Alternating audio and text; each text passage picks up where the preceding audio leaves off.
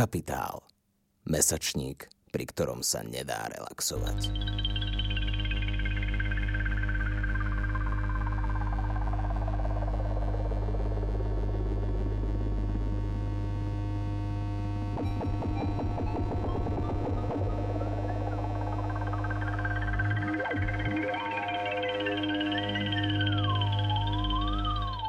Dobrý deň, počúvate filmový Capitalx, podcast angažovaného mesačníka Kapitál. Moje meno je Matej Sotník, som šéfom filmovej rubriky Kapitálu a vo svojom podcaste vám budem predstavovať nové slovenské či zahraničné filmy, ktorých režiséri a režisérky sa neboja byť politickými, podvratnými, radikálnymi či inovatívnymi vo forme aj v obsahu.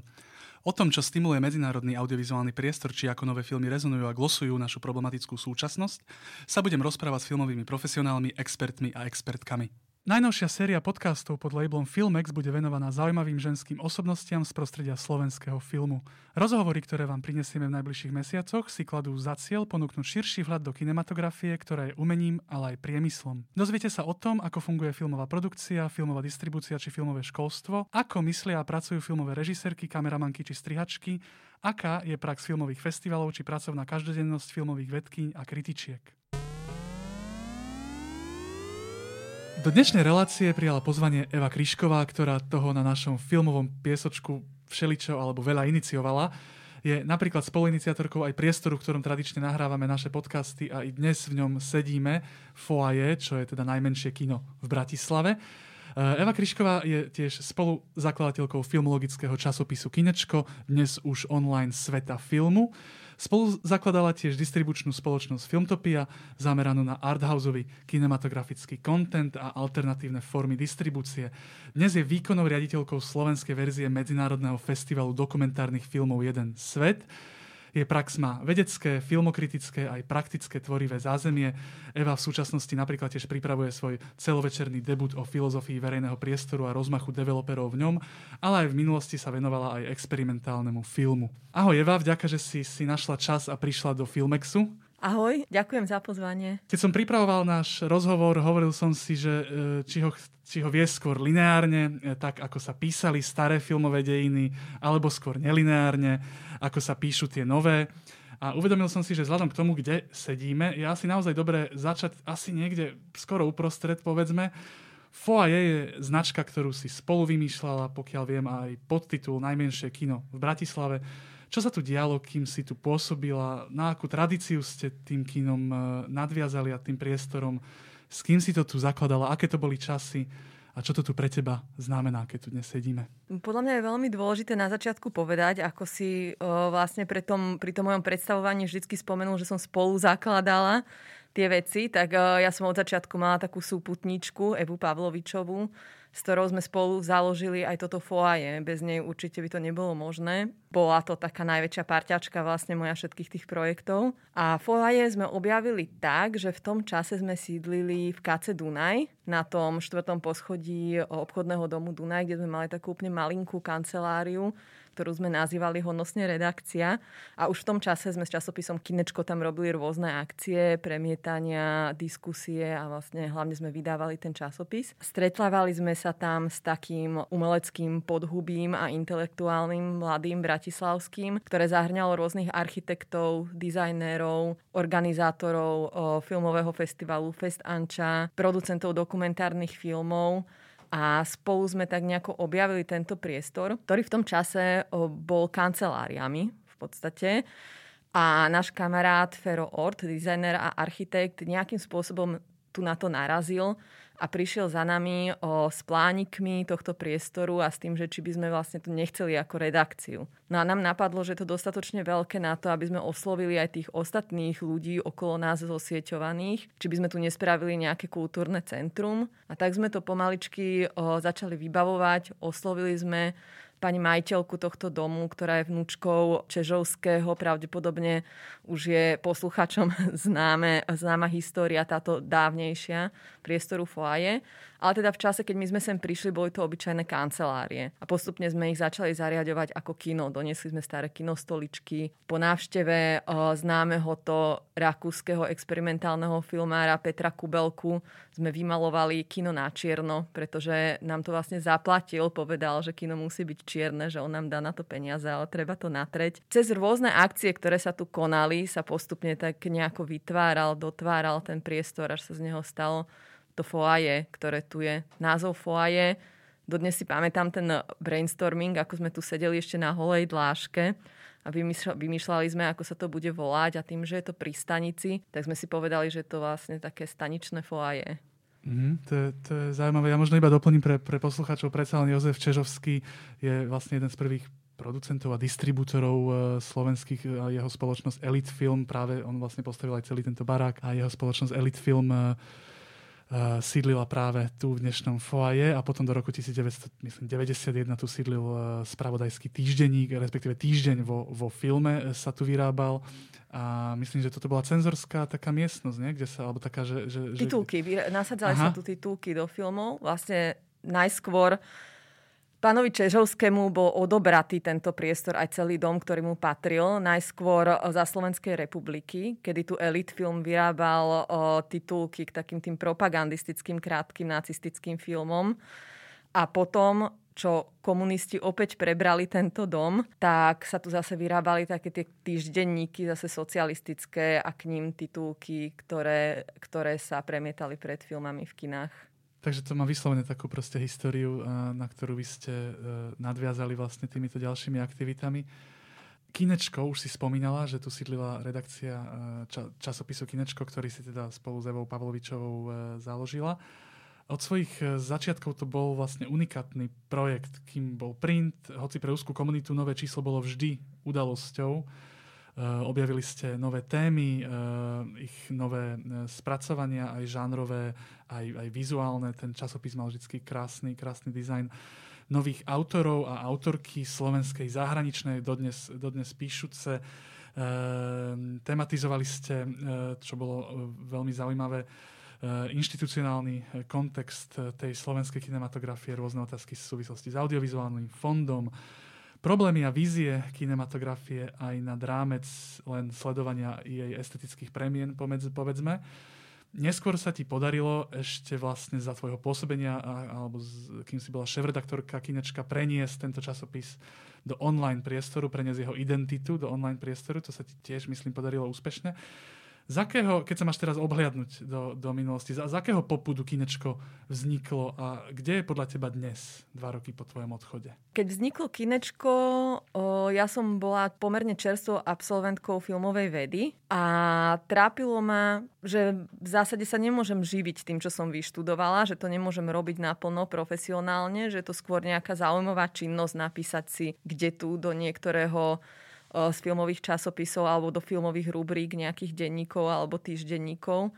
A väčšina mojich takých nedávnych predchodcov, absolventov alebo aj spolužiakov sa musela profesionálne etablovať v nejakej úplne inej sfére, či už to bolo v reklame alebo, alebo úplne mimo audiovizuálny priemysel. Ja som si povedala, že že asi nič iné mi nepomôže, ako keď si tú prácu vytvorím sama. Že niekto to musí urobiť, že bude to asi ťažké, ale treba to skúsiť, že vždycky je niekto skrátka prvý, ktorý také niečo urobí. A vtedy som začala oslovovať tých spolužiakov okolo mňa, či už z filmovej vedy, alebo aj scenáristov, nedávnych absolventov ešte predo mnou.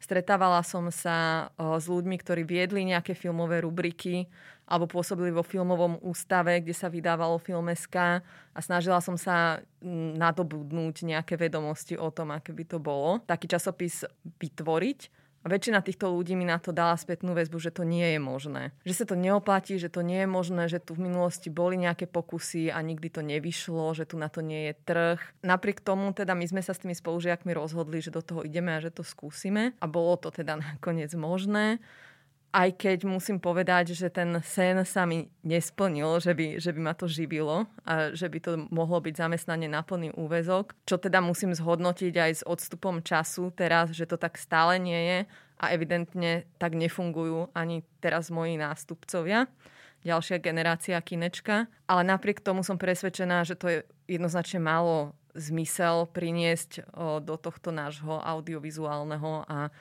filmovo-teoretického a kritického pola takýto časopis, že je úplne iný ako ostatné a že naozaj dal priestor e, inému typu premýšľania o filme a iným autorom a aktivitám. To, čo si spomínala s tou pozíciou filmového kritika dnes na Slovensku, to je možno podobné aj v zahraničí, aj sa o tom píše, hovorí e, tá prekarizácia v podstate freelance filmových kritikov a vôbec to, že filmoví kritici ako freelanceri sa nedokážu uživiť. Možno e, by som sa ešte k tomu kinečku opýtal aj to, že, že aké boli potom už tie feedbacky počas toho, keď lebo to vychádzalo v periodicite raz za dva až tri mesiace, vždy to bolo nejak tematicky ohraničené, častokrát inou krajinou, na ktorú ste sa vlastne zameriavali. Aká bola potom spätná väzba z toho, z toho prostredia? Začali tam možno neskôr publikovať aj starší kritici? Musím povedať, že väčšinou tá pozitívna väzba aj záujem publikovať vždycky bol skôr od mladšej generácie. My sme sa snažili oslovovať aj etablovaných filmových teoretikov a akademikov a z sa nám to aj darilo ale čoraz menej a myslím si, že, že je to predovšetkým preto, že oni si to z časového hľadiska čoraz menej mohli dovoliť, pretože tá prekarizácia, o ktorej hovoríš, funguje aj v tej akademickej sfére, že oni sa museli, keďže potrebovali byť zamestnaní ako akademici, tak sa museli primárne venovať svojim projektom a na to písanie, keď chceli mať ešte nejaký súkromný život, im už čas nezvyšoval. Ale zároveň, aj čo sa týka tej spätnej väzby, som vždycky mala pocit, že od nezainteresovaného a mladého publika prichádzala oveľa pozitívnejšia, že sa im páčil ten koncept kinečka, ktoré sa neviazalo na nejaký striktný, rigorózny koncept, ale prinášalo často aj také ako nie úplne uh, spojité alebo koherentné štýly písania, uh, metódy písania, uh, naozaj úplne rôzne svety, čo veľakrát v tej akademickej obci ako keby sa nestretlo úplne s pochopením. Ako si sa rozhodovala o tom eh, presune kinečka do online, do online priestoru, na základe čoho ten print bol unikátny, aj keď sa to zdá byť také anachronické, ale stále je print uh, udržiavaný ako, ako niečo, čo, čo, čo má určitý, určitý šmak, ktorý spoločnosť nechce, nechce prísť. Aké bolo to rozhodovanie, keď kinečko šlo do online priestoru? No my sme vnímali jednoznačne tú spätnú väzbu tak o, v tom období, že o ten online je oveľa väčší záujem, že máme podstatne rýchlejšiu spätnú väzbu. Tým, že sme vychádzali raz za mesiac, sme ju mali aj priebežne, tie články sa mohli dávať von ako keby priebežne, aj každý deň, ľudia ich môžu zdieľať na sociálnych sieťach. Našim zámerom bolo vždy, aby kinečko nebol len časopis, ale aby to bola nejaká diskusná platforma a nejaká networkingová platforma. A mali sme pocit, že ten online svet to umožňuje oveľa lepšie. Zároveň tým, že sme nemali nikdy dostatok, dostatok finančných prostriedkov, tak eh, na tej tlači sme dokázali ušetriť a použiť tie finančné prostriedky inde. A zároveň nám zostávalo obrovské množstvo remitendy, treba priznať, ktoré už nebolo úplne kde dávať ako z celkového takého súčasného hľadiska nejaké udržateľnosti, aj ekológie, aj všetkého filmy napríklad. Vždycky prílohou uh, kinečka bol nejaký film, či už to bol študentský film alebo nejaký nezávislý experimentálny film. DVDčka sa už zrazu stali prežitkom prikladať DVDčko k tým novinám. Takže ten film už aj tak sa nejakým spôsobom musel dávať online. Tá tlač zostala takým ako keby prílepkom na to, že nejak sme vnútorne cítili, že oveľa viacej nás to stojí námahy, ako to má skutočného výsledku alebo efektu. A našim zámerom bolo do budúcnosti urobiť povedzme raz za rok nejakú peknú publikáciu, ktorá by bola v tom pôvodnom dizajne, bolo by v nej, dajme tomu, best of toho roka a, a vyšlo by to v tlači pre tých akože fajnšmekrov, ktorí si to chcú niekde archivovať a chcú to zbierať. Ale medzičasom už teda ja som v kinečku potom skončila, takže neviem, ako táto myšlienka ďalej napreduje. Hej, a ty si nie tak dlho po tom etablovaní tej online verzie Kinečka, dnes už teda známeho ako Kinečko online svet filmu, e, vlastne Kinečko ako šéf-redaktorka opustila a predala si svoje miesto vlastne dnešnej šéf-redaktorke Petre Sedlákovej. Je tam mnoho, alebo je tam viacero nových autoriek a autorov. Súvisí to aj s tým, že sa vymieňa opäť generácia na opäť tí mladí vlastne ľudia, o ktorých si hovorila na, na filmovej vede na VŠMU ktorí tam tiež dnes, dneska píšu, e, medzi nimi napríklad Barbara Nemčeková, ale aj Ivana Hucíková a iní. E, ako to hodnotíš vlastne z tej dnešnej pozície, keď už kinečku nie si, kam sa kam sa možno posunulo, ako sa premenilo, čím je, čím je podľa teba dnes na tom filmologickom piesočku? Ja ťa musím trochu opraviť, že ja som to kinečko nepredala, ja som ho posunula, lebo v našom kultúrnom svete ťažko akože nejaký projekt predáš.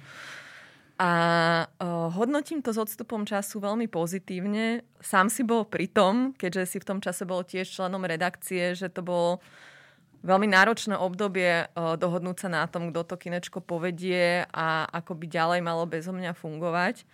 A že, že existovala aj potencialita, že to zanikne s môjim odchodom o to som radšej, že, že čoraz viac v poslednej dobe si nájdem aj čas si, si niečo prečítať, že tam naozaj sú publikované texty, ktoré sú podstatne iné, ako sú v iných časopisoch, ktoré vnímam. Zachovalo si stále to kinečko také rôzne pohľady, úplne autorské štýly písania, mm, pohľady na rôzne kinematografie, či už geograficky alebo žánrovo ja som s tým veľmi spokojná. Vôbec nevidím teda do tej produkcie a do toho manažmentu toho časopisu, do, do toho, ako sa im v, tým, v tomto darí, či sa im podržalo posunúť to na nejakú udržateľnejšiu úroveň, alebo naopak. Budem na to zvedavá. Ale zvonku, ako teraz taký už laicky nezainteresovaný čitateľ ho vnímam v tom priestore minimálne o rovnako intenzívne si myslím, ako predtým vnímali iní to kinečko, ktoré mm-hmm. som viedla ja. Pre mňa bolo kinečko vždycky aj za, za, za, za, za tvojho pôsobenia a toto mu dnes podľa mňa ostalo takým ako keby angažovaným aj priestorom pre tú reflexiu tej kinematografie aj do jej vnútra. Čo e, také ako keby kritickej reflexie do jej, do jej vnútra a e, rôzne také ako vyzdvihovanie takých kritických, kritických e, tém. Takže v tomto, v tomto je to podľa mňa akože veľmi, veľmi dobrý e, projekt stále. Kinečko to, eh, že to vôbec vzniklo, veď to, eh, ako si aj spomínala, študovala si filmovú vedu a kritiku na Bratislavskej VŠMU, takže tam je nejaký tvoj úplne taký ten pôvodný base. Filmová veda a kritika na Slovensku. Ako sa vlastne v čase menili tvoje perspektívy na tieto dva fenomény od študentských čias cez založenie kinečka a nástup na ten filmologický piesoček, eh, neskôršie doktorantské zaujímajú ma pozitívne výhľady, aj možno skepsy. Čo je filmová veda a kritika u nás v tvojom, v tvojom ponímaní, čo to je na Slovensku? V časoch, kedy ja som študovala o filmovú vedu, tak sa to teda ten odbor aj volal filmová veda. Nevolal sa audiovizuálne štúdia, tak ako teraz. Ja by som tie časy nazvala takými pionierskými. Skôr by som to nazvala takým filmovo-vedným krúžkom, než nejakým e, regulérnym výskumným pracoviskom vedeckým. Boli tam, prednášali tam ľudia ako Martin Ciel alebo, alebo Václav Macek, ktorí dokázali fascinujúco rozprávať o filme. O, mňa ako fanúšičku filmu mladú to zaujímalo, ale nespomínam si, že by sme sa naozaj venovali systematicky nejakým metodológiám o nových filmových históriách alebo o nejakých industry studies, sa nedalo v tom čase absolútne hovoriť. Že povedala by som, že sme sa venovali filmovej vede 60. poťažmo maximálne do 80. rokov. Celé to končilo Delezom ako, hádam, najprogresívnejšou osobnosťou filmového myslenia v tom čase. Nedokážem povedať, ako to tam funguje teraz. Osobne si myslím, že tým, že moje také čerstvé predchodkyne, absolventky sa ujali o výučby na tej škole, ktoré majú už v súčasnosti predsa len také medzinárodné kontakty a predstavu o tom vlastne medzi, medzinárodnej výučbe tej, tých filmových audiovizuálnych štúdií aj zmenila názov tá katedra, tak pravdepodobne sa posunula niekde inde medzi časom, ale toto už neviem celkom úplne zhodnotiť. Medzi tým som ja už tú školu ukončila, posunula som sa do praxe, kde som sa začala teda venovať jednak tej publikačnej, jednak redaktorskej činnosti a potom tiež distribučnej činnosti. A vrátila som sa k štúdiu vo forme doktoránskeho štúdia o dosť neskôr, už po nejakých asi 5 rokoch praxe, myslím, teraz si úplne presne nespomínam. Opäť som v podstate narazila na to, že o, mi tam niečo ako keby chýba z toho vysokoškolského štúdia, čo by podľa mňa mal doktorát alebo absolvent už vysokej školy mať. Ja som nastúpila na doktoránske štúdium s témou výskumu alternatívnej a artovej distribúcie s tým, že nadviažem na tú svoju prax a vytvorím si ako keby nejaké komplementárne teoretické podhubie k tomu.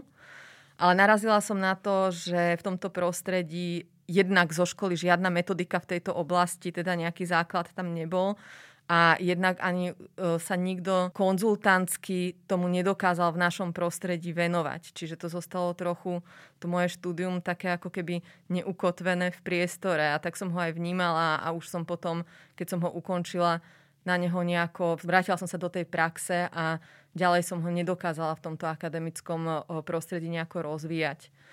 Takže si myslím, že tu je veľký priestor preto, aby nastúpila nejaká mladá generácia, ktorá posunie ten tú výučbu filmu aj týmto, týmto smerom. Smerom k tomu audiovizuálnemu prostrediu a, a mapovaniu týchto oblastí. Keď sme pri tej slovenskej filmológii, ona je do úzkej miery spätá so slovenským filmom, tak ako ho poznáme dnes reflektuje ho, nejakým spôsobom sa k nemu e, snaží vzťahovať. Aký je podľa teba slovenský film v dobe svojej renesancie, ako sa teraz tak veľa hovorí, či, či píše často? Je už za nami e, taký, by som povedal, fetiš tých sociálnych drám? Bola to úspešná dráha slovenského filmu podľa teba? Aké sú jeho nové vízie?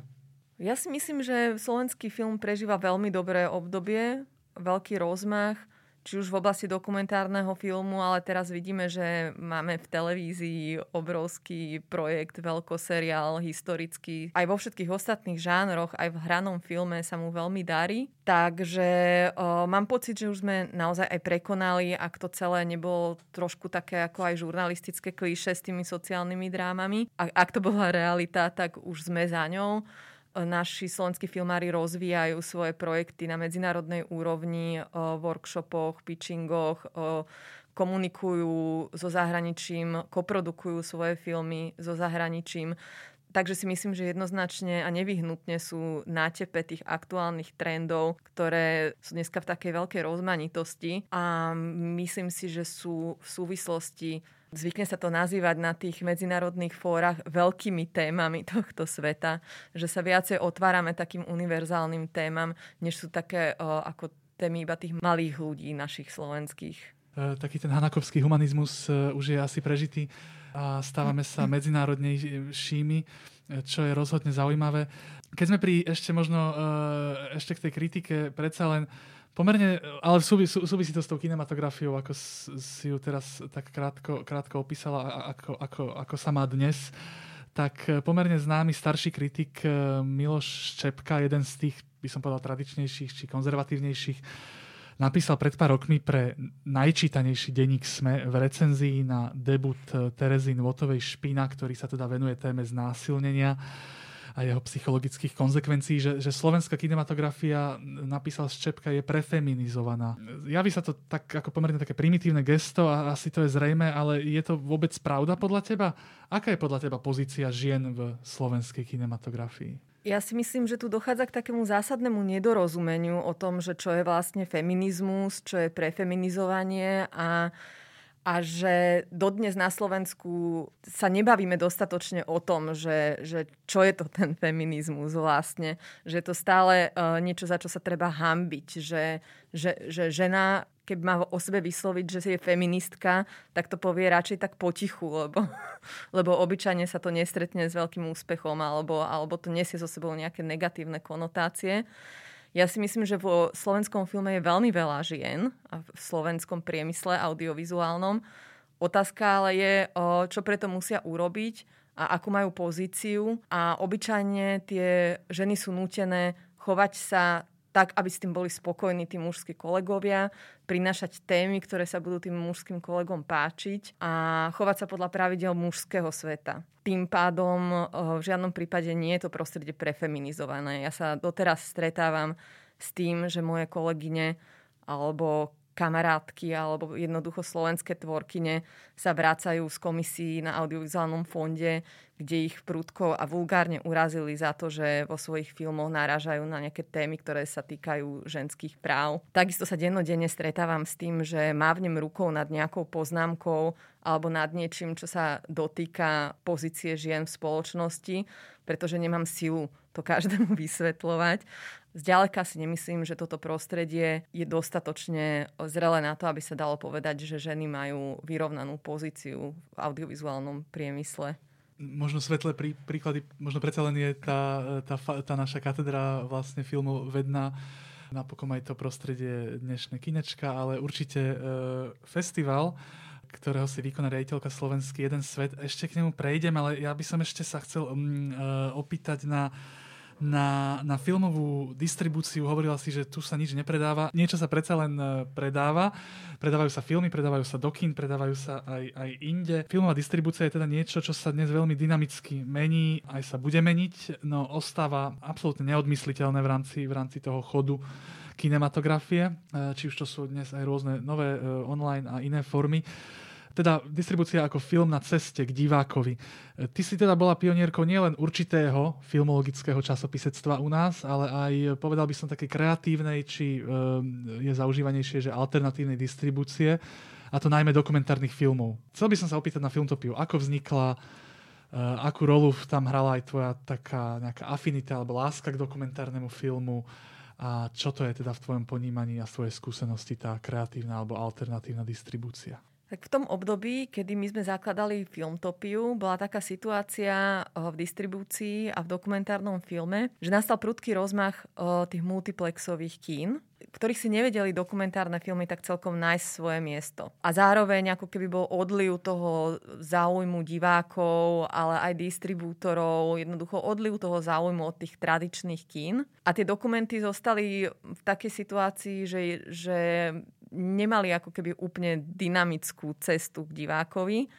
Zároveň v produkcii dokumentárnych filmov bol taký trend, že režiséri dokumentárnych filmov si zakladali vlastné produkčné spoločnosti a sami si produkovali tie filmy, lebo naozaj ten dokument napriek tomu, že z obsahového hľadiska zažíval svoj rozkvet, že bol o ňoho záujem v zahraničí a na festivaloch. Na vrchole boli tie naše osobnosti dokumentu 90. generácia 90. Čiže Kerekeš, Marek Šulík, Kirhov a, mno, a mnohí ďalší, Jaro Vojtek, tak, tak do tých slovenských kín nevedeli tie svoje filmy dostať a takisto ako keby nebol záujem od tých väčších producentov získavať na ne financie a produkovať ten dokument cez ktorý sa ako keby nevracali naspäť tie financie, pretože sa nedistribuoval v širokej verejnosti, nechodili na ňo diváci. Takže asi taká bola tá situácia, kedy my už sme v tom čase premietali filmy a robili sme nejaké projekcie s časopisom Kinečko. Ako sme sa stretávali a prirodzene priatelili aj s tými dokumentaristami, tak ten nápad o, prišiel z ich strany. Či by sme sa nechceli toho ujať, že oni už si tie filmy sami produkujú a nemôžu si ich ešte aj sami distribuovať.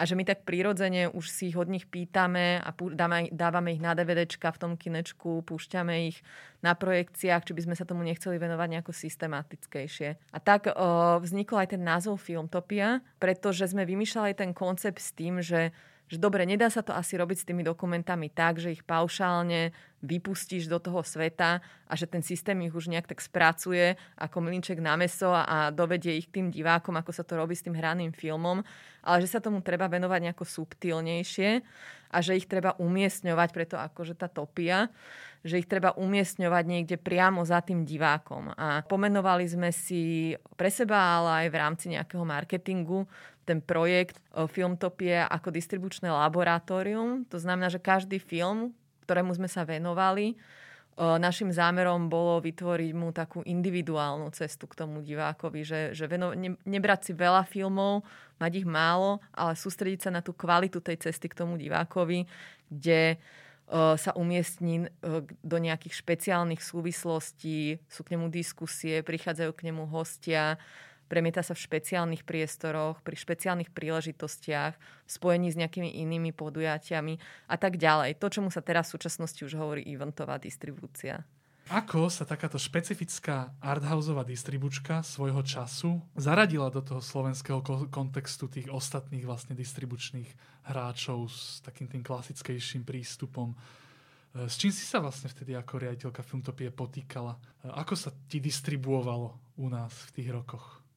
Nebolo to vôbec uh, jednoduché. Pocitili sme veľmi silné konkurenčné chovanie uh, tých ostatných uh, hráčov na tom poli, čo sme absolútne neočakávali. My sme, my sme išli do toho s tým, že že tu niečo chýba a že my poskytneme ten servis. Ale ten, ten, tá spätná väzba z toho prostredia, z toho, z toho distribučného prostredia, bola skôr taká, že že veď tu všetko už máme a že na, na čo vlastne ešte sa nám, už teraz nás je veľa a na čo vlastne sa sem idete ešte vypchať. A nebolo to vždy príjemné. Ako naozaj ten prvý rok, dva o, sme, sme cítili skôr negatívnu energiu z, to, z toho prostredia distribučného. Tým, že u nás na Slovensku sme malá krajina, ako sa tomu tak hovorí, malý piesoček, tak je to všetko prepojené a tie distribučné spoločnosti majú napojenia aj na iné, ako keby inštitúcie v tej audiovízii. Ale za to sme mali veľmi pozitívny feedback o, priamo od tých producentov a od tých filmárov, ktorí čoraz viacej, hlavne mladí dokumentaristi, ktorí by sa pravdepodobne neboli do tej distribúcie naozaj dostali, tak využívali tie naše služby. A takisto z Čiech sme mali pod, pozitívny feedback, to musím povedať, že aj čo sa týka kinečka, aj čo sa týka filmtopie, tak z Čiech bola tá spätná väzba vždy oveľa silnejšia a tam sa nachádzali ľudia a inštitúcie, a projekty, ktoré s nami vždy chceli spolupracovať. Takže potom, možno, že nadviazame aj na tvoju ďalšiu otázku, tak sme sa dostali postupne k projektu Kinedok, ktorý sa stal takým nosným pre Filmtopiu. Kinedok je projekt alternatívnej distribúcie, ktorý organizuje Institút dokumentárneho filmu práve český a on je tiež jedným z dôkazov toho, že to české prostredie e, tej audiovízie je ďaleko, ďaleko pred nami. Aj stále dnes je o mnoho ako keby e, rozvinutejšie a, a zdá aj kultivovanejšie. E, vznikajú online edície festivalov. Online edícia bola aj edícia e, minuloročného festivalu e, Jeden svet, Medzinárodného festivalu dokumentárnych filmov, kde v súčasnosti pôsobíš ako výkonná riaditeľka. Tam nepôsobíš tak dlho, čiže tá pandemická skúsenosť tvorí pomerne veľkú časť tvojho pôsobenia v, v jednom svete na, na tejto pozícii. Čiže aká je to uh, skúsenosť uh, riadiť uh, festival dominantne ľudskoprávnych, angažovaných dokumentárnych filmov vlastne v týchto, v týchto časoch s tým rozsahom tvojej skúsenosti dovtedajším? Tak dobre, že, hovor, že si vlastne to ukončil tým rozsahom tých skúseností, lebo ja si uvedomujem, že naprieč tou, tou históriou mojou profesionálnou som vždycky vlastne sa sama vystavovala nejaké, niečomu novému, nejakej výzve a niečomu nie úplne zabehnutému. Opäť teda som bola uvrhnutá do takej istej situácie, na ktorú som už zvyknutá. Keď som nastupovala na festival Jeden svet, tak som uh, sa tešila tak trochu na to, že nabieham do 20-ročného projektu, ktorý je etablovaný a kde si tak trošku oddychnem a budem robiť niečo, čo už viem robiť a zároveň mám na to ako keby všetky podmienky, aby som to robila hladko a bez nejakých príliš veľkých komplikácií. No a to sa opäť nenaplnilo vďaka tej pandémii. Ale o, myslím si, že práve toto nastavenie a tá skúsenosť s týmito výzvami a s takým experimentálnym prístupom k veciam nám pomohla prekonať to aj s celým našim tímom tak, ako sme to urobili, ako sme to prekonali, že sme si jednoducho, dá sa povedať, že vychutnali ten, uh, tie, tie nové veci, ktoré so sebou ten online priniesol. Že sme si povedali dostatočne skoro, že nebudeme pieť na tých fyzických projekciách, a na tej fyzickej podstate stránke toho festivalu, ale že poďme sa čo najskôr rozhodnúť, že budeme to robiť online, pretože nás potom nič neprekvapí a online festival tu ešte nebol. Takže si môžeme, môžeme ho urobiť vlastne najlepšie zo všetkých, pretože to tu doteraz nebolo, pretože budeme prví a pretože budeme na to dobre pripravení. A to si myslím, že aj tým, že sme tým, ktorom sú zväčša mladí ľudia, ktorí sú otvorení novým veciam, že, že napriek tomu, že festival má teraz už 22 rokov, tak ten tým, ktorý v ňom je, je tam 2 roky. Takže to nie je festival, ktorý má takú tú veľkú tradíciu, ktorá je zároveň záväzkom, že sme zvyknutí, že v tomto týme to robíme každý rok rovnako a už nám to nespôsobuje ťažkosti, pretože všetko je také zabehané a vždy sa to robí rovnako a preto je hrozne bolestivé to zrazu rozbiť a urobiť to úplne ináč. Tak toto sme my nemali. My sme to tak či tak ten festival ako keby budovali tak trošku od základov a hľadali sme mu nejakú identitu.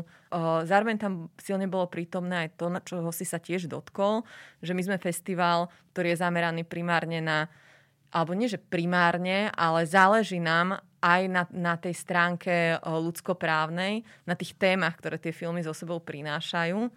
A tie témy v čase tej pandémie sa nám zdali ešte pálčivejšie ako kedykoľvek inokedy. Preto sme si jednak povedali, že neexistuje možnosť, že ten festival neurobíme, že ho ten, ten rok zrušíme, pretože je veľmi dôležité tie témy priniesť práve počas tej pandémie. A druhá vec bola, že možno práve kvôli tomu ten festival aj v tom online tak zarezonoval. Že keby sme boli typ podujatia, ktoré sa viacej sústreďuje alebo sústredí sa výhradne na tú estetickú stránku tých diel, tak to nebolo niečo, čo by bolo úplne na programe dňa v, tom, v ten minulý rok, čo by ľudí ako keby najviac trápilo.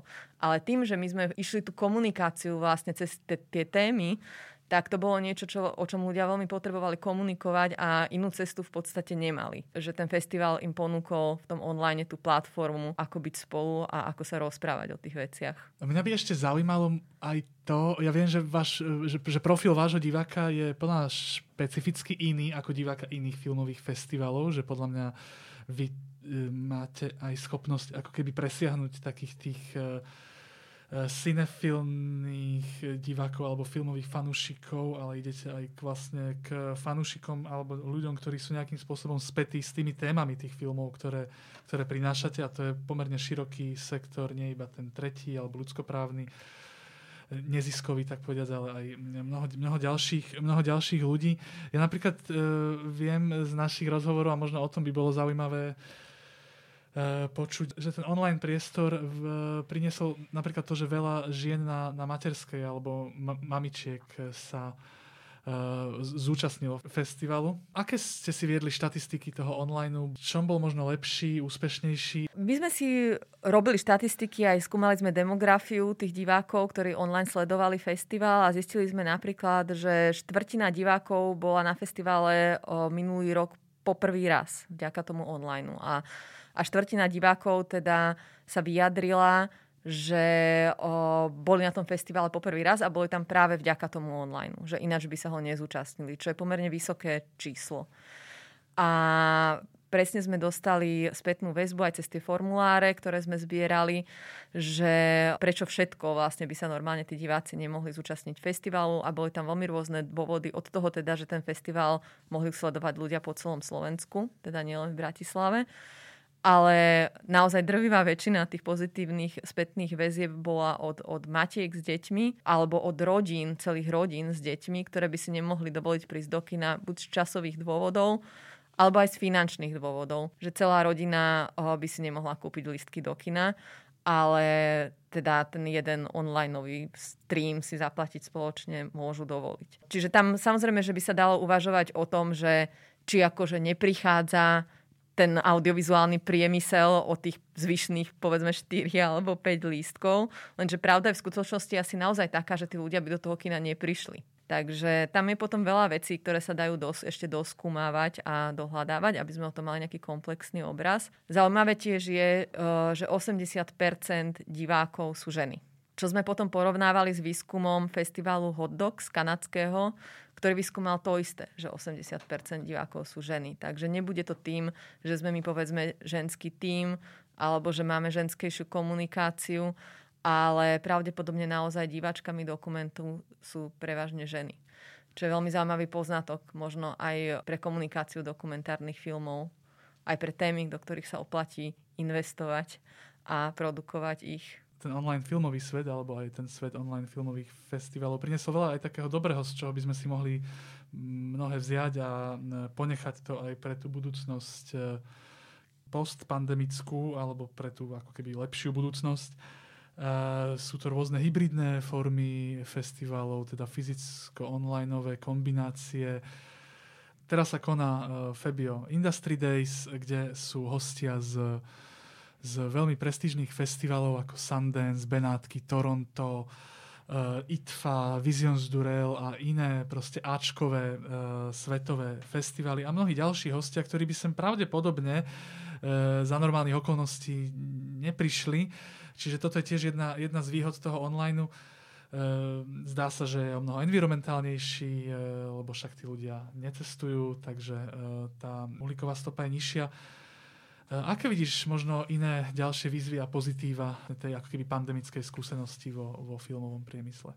Tak pre nás ako pre festival je to jednoznačná voľba že ten festival už od teraz bude hybridný, teda aj keď sa budeme môcť vrátiť aj do kin, tak budeme starostlivo uvažovať o tom, čo sa do tých kin oplatí umiestniť, čo má naozaj význam pre tú komunitu, preto aby, aby tá komunita sa mohla stretnúť v tom kine. My ako festival, ktorý si zakladá aj na svojej ekologickej udržateľnosti, sme sa potýkali s týmto nejakým konfliktom už pred pandémiou. Pamätám si, že už v roku 2019 sme uvažovali nad tým, ako môžeme robiť konferencie o udržateľnosti, ako môžeme púšťať filmy o greenwashingu, pritom stále ako letecky nosiť hosti na festival. Takže túto otázku jednoznačne budeme musieť riešiť a pravdepodobne ju budeme riešiť tým, že povedzme prinesieme jedného hostia zo zámoria, ktorý bude mať obrovský význam a budeme sa mu venovať počas celej tej propagácie festivalu a bude na ňo všetko sústredené, ale väčšina ostatných hostí môže buď dvojsť vlakom, alebo jednoducho sa zúčastniť festivalu online, pretože naozaj treba povedať, že v minulosti sa to často dialo tak, že niekto prišiel e, na dva dní lietadlom, v kinosáli sedeli piati ľudia. Tým teraz nehovorím o našom festivale, nemám vlastne tú skúsenosť histórie snímaní, ale často som to videla aj na zahraničných festivaloch, že tam sedeli piati ľudia, ten človek absolvoval 15-minútové Q&A a potom sa zase letecky vrátil. Takže dúfam teda, že tieto veci u nás sa teda určite nebudú na festivale diať v budúcnosti, ale dúfam, že ich spracuje aj širšia spoločnosť a bude využívať efektívne ľudí, expertov, hostí a, a narábať s ich cestami. Mm-hmm. Presne ako ty si spomínal tieto Industry Days. Predovšetkým o stretnutia, ktoré sú zamerané na prácu a majú byť predovšetkým efektívneho charakteru, menej než toho spoločenského, sa dajú riešiť online. Spomínala si tých tvorcov, to je zaujímavé. Jedna vec je teda samozrejme to 15-minútové Q&A, kvôli ktorému sem niekto buď sem alebo niekde inde na iný festival svetový letí e, kľudne aj cez oceán a, a, a podobne, ale ono e, pri, pre mnohých tých tvorcov ktorí častokrát tvoria výborné arthouseové, či už dokumentárne hrané alebo animované filmy, e, robia ich mnoho rokov, je potom tá cesta po tých festivaloch, keďže tie filmy nie sú schopné ich uživiť, ako bežná nejaká práca. Častokrát to cestovanie po tých festivaloch kvôli tým eh, pár minútovým Q&A je naozaj takou jedinou satisfakciou, eh, takým uspokojením, ktoré, ktoré prichádza po tej viadročnej ceste za, za výrobou toho, toho filmu.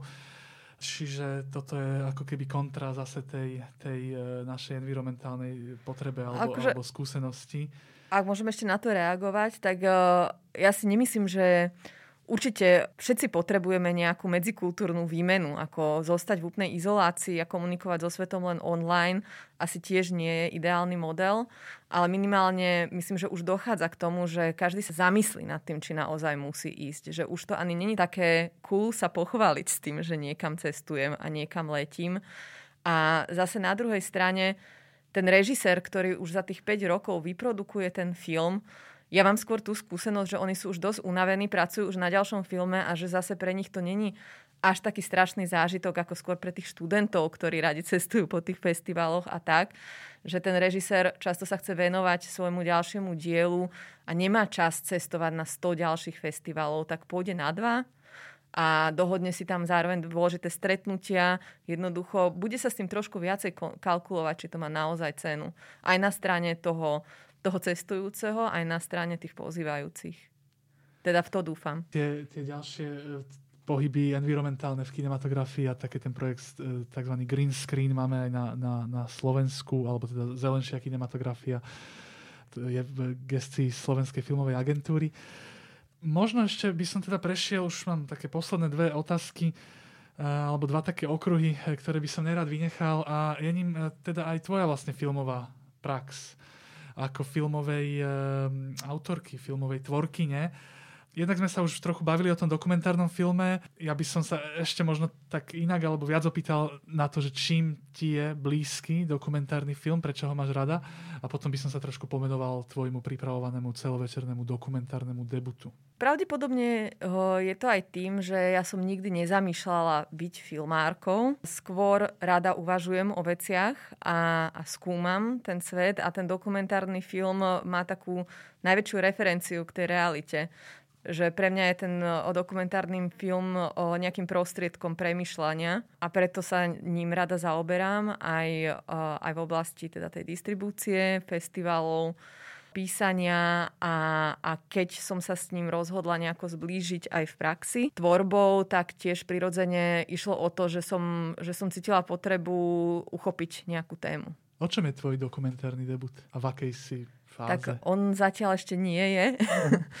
uh, ja som predtým vytvorila uh, dva krátke filmy. Jeden krátky film uh, sa venoval už tejto istej téme v podstate a venuje sa štvrti alebo ulici, kde žijem dá sa povedať, že od malička, od mojich 5 rokov. Tá ulica sa volá Vtáčnik a je tuto na okraji Bratislavy, kúsok nad stanicou. Keď som tam vyrastala, tak bola uprostred krásnej prírody, lesa a viníc a postupne od 90. rokov okolo mňa narastlo obrovské sídlisko. A tým, že vlastne žijem v tom, tak ako keby prírodzene tou každodennou realitou to na mňa tlačí a nutí ma to k nejakému vyjadreniu sa k tomu, čo je veľmi komplikované k tomu sa vyjadriť, pretože tam vstupuje strašne veľa aktuálnych súvislostí. Najskôr bol pre mňa takou výzvou založenie súťaže My Street Films, ktoré prebiehalo tak, že sa mohli prihlásiť námety, nemuseli byť od profesionálnych filmárov a najlepšie námety dostali profesionálneho tútora, ktorý ich vyvinul spolu s tými mladými filmármi a nakoniec sa zúčastnili súťaže a boli online tie filmy. Tento prvý ročník tej súťaže My Street Films o, som sa do neho dostala. Mojim tutorom bol Robert Kirchhoff a vyhrala som ten prvý ročník tej súťaže My Street Films s filmom, ktorý sa volal Vtáčnik alebo list developerovi. No a potom som natočila ešte jeden krátky film na workshope s Belom Tarom, kam som sa prihlásila, pretože som chcela nadobudnúť nejaké profesionálne filmárske skúsenosti, ale ten mal úplne inú tému. A toto všetko bolo takou prípravnou fázou k tomu, že som začala vyvíjať dlhometrážny film s témou tejto mojej štvrte. A v súčasnosti som už pomerne dosť dlho v štádiu vývoja. Medzi tým som sa zúčastnila aj nejakých medzinárodných workshopov, kde som niekoľkokrát ako keby prehodnotila to uchopenie tej témy. V súčasnosti sa chystám pripraviť ten film na produkciu od jesene spolu s, s mojou producentkou Silviou Panákovou. Možno ešte tak prezradím, že momentálne ten koncept sa dostal do štádia, v ktorom sa venujeme takému podobenstvu ľudí žijúcich v nejakej štvrti alebo v nejakom urbánnom priestore so životom vtáctva. Keďže tá ulica sa volá Vtáčnik a je na, na ne naozaj unikátne zloženie vtáctva, aj história, ktorá siaha až do 15. storočia, kedy sa tá ulica prvýkrát uh, začala volať Vogelsang, vtáči spev, tak uh, sa venujeme takému trošku uh, zrovnaniu toho ľudského života v spoločnosti v rámci, v rámci nejakého urbánneho spoločenstva so životom vtákov. Čím ti je blízky experimentálny film? Pre mňa je experimentálny film takou veľkou hádankou v prvom rade ale možno, že to je zároveň aj jeho definíciou. Že sa ho nedá nejakým jednoznačným spôsobom popísať a nedá sa lajkovi, ktorý s ním nemá skúsenosť, vysvetliť, prečo je taký, alebo čo sa nám na ňom páči, alebo o čom to celé je s tým experimentálnym filmom pretože experimentálny film je také priebežné hľadanie cesty. Je to istým spôsobom vedecký prístup k realite. Je to analýza prostredníctvom o, filmu. O, my sme sa v minulosti o, počas toho pôsobenia v kinečku venovali predovšetkým o, teda filmovému materiálu a experimentom s filmovým materiálom a štruktúrálnemu filmu. A pozývali sme o, do Bratislavy ľudí, ktorí sú naozaj legendami v tejto oblasti či už zo zahraničia, ako bol napríklad ten Kubelka, ale, ale mali sme tu aj argentínskych experimentálnych filmárov. Z Čiech sme mali veľmi obľúbené zo skupenie Argentum Vivum, ktorému sme pomáhali organizovať aj workshopy s filmovým materiálom, Jedného ktorého si sa aj ty zúčastnil a ktoré boli veľmi obľúbené. Uh, a ich výsledky sa premietali potom práve tu na vo foaje. Mojou veľmi obľúbenou časťou vzťahu k experimentálnemu filmu sú práve tí ľudia. Pretože obyčajne tí ľudia, ktorí sa venujú experimentálnemu filmu, tí filmári, sú ľudia, ktorých absolútne nezaujíma tá obchodná stránka filmu ako produktu. Absolútne ich nezaujíma film ako produkt. Ten film je pre nich naozaj nekonečným dobrodružstvom a to je niečo hrozne atraktívne. To nás priviedlo napríklad aj do Brazílie, kde cez tieto projekcie, ktoré sme robili tu v Bratislave, na svojho času kontaktovali brazilskí experimentálni umelci, duo Strangloskop, Claudia Cardenas a jej manžel Rafael a pozvali nás do Brazílie, kde sme premietali slovenské experimentálne filmy. Sme tam nejaký čas vlastne mali možnosť stretávať sa a a žiť s tými miestnymi lokálnymi experimentálnymi filmármi, pretože oni nám otvorili svoj domov vo Florianopolise. A bol to fakt krásny zážitok a možno tak e, na záver, keď sa oblúkom vrátim e, k tej pandémii, k tomu, čo nám môže priniesť do budúcnosti, k tomu zefektívneniu tých ciest, tak toto je v podstate niečo, k čomu sa vždycky ako vnútorne zase vrátim, že ak prenesieme všetko do online, tak si nemyslím, že budeme takými istými ľuďmi a že budeme mať toľko inšpirácie pre našu tvorbu a pre premýšľanie, ako keď navštevujeme eh, s takýmto spôsobom navzájom.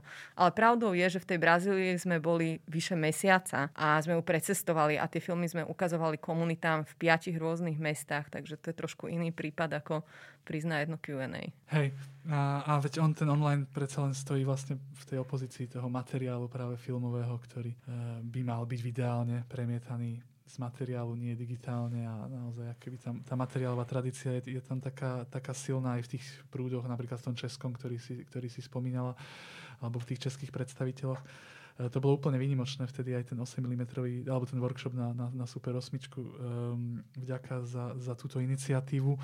Moja posledná otázka je, uh, čo máš na práci v audiovízii najradšej? Asi sú to práve tie výzvy, tá možnosť objavovať vlastne stále nejaké nové o, obzory, nejaké nové cesty. Už len preto, že sú tam prítomné tie filmy. No teda samozrejme, že tie filmy sú uh, jednou z najdôležitejších vecí.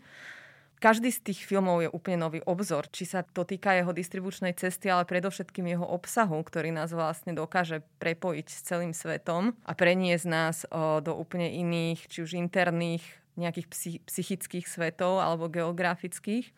A potom sú to určite stretnutia s ľuďmi. Ja ako prirodzený introvert, je to pre mňa veľmi taká ozdravná cesta a taký rast, že vďaka tej audiovízii a vďaka tým filmom sa naozaj stretávam s veľkým množstvom ľudí. Každý film, každá nová akcia prináša úplne nové partnerstva, spojenia, siete a posúva ma to do nových obzorov, aj myšlienkových, aj takých celkovo svetonázorových, vďaka čomu mi to pomáha vlastne neuzatvárať sa v nejakej bubline, čo je dneska ako veľmi veľká téma. Preto si aj myslím, že tie filmy, a obzvlášť tie dokumentárne filmy vzhľadom na ich referenčný vzťah k realite, sú neskutočne dôležité v súčasnej dobe, kedy tendujeme k takej nejakej izolácii v tom virtuálnom svete, pretože majú naozaj dar prepájať tie naše vnútorné svety, akokoľvek sa môžu zdať nespojité naprieč tým, tým prostredím.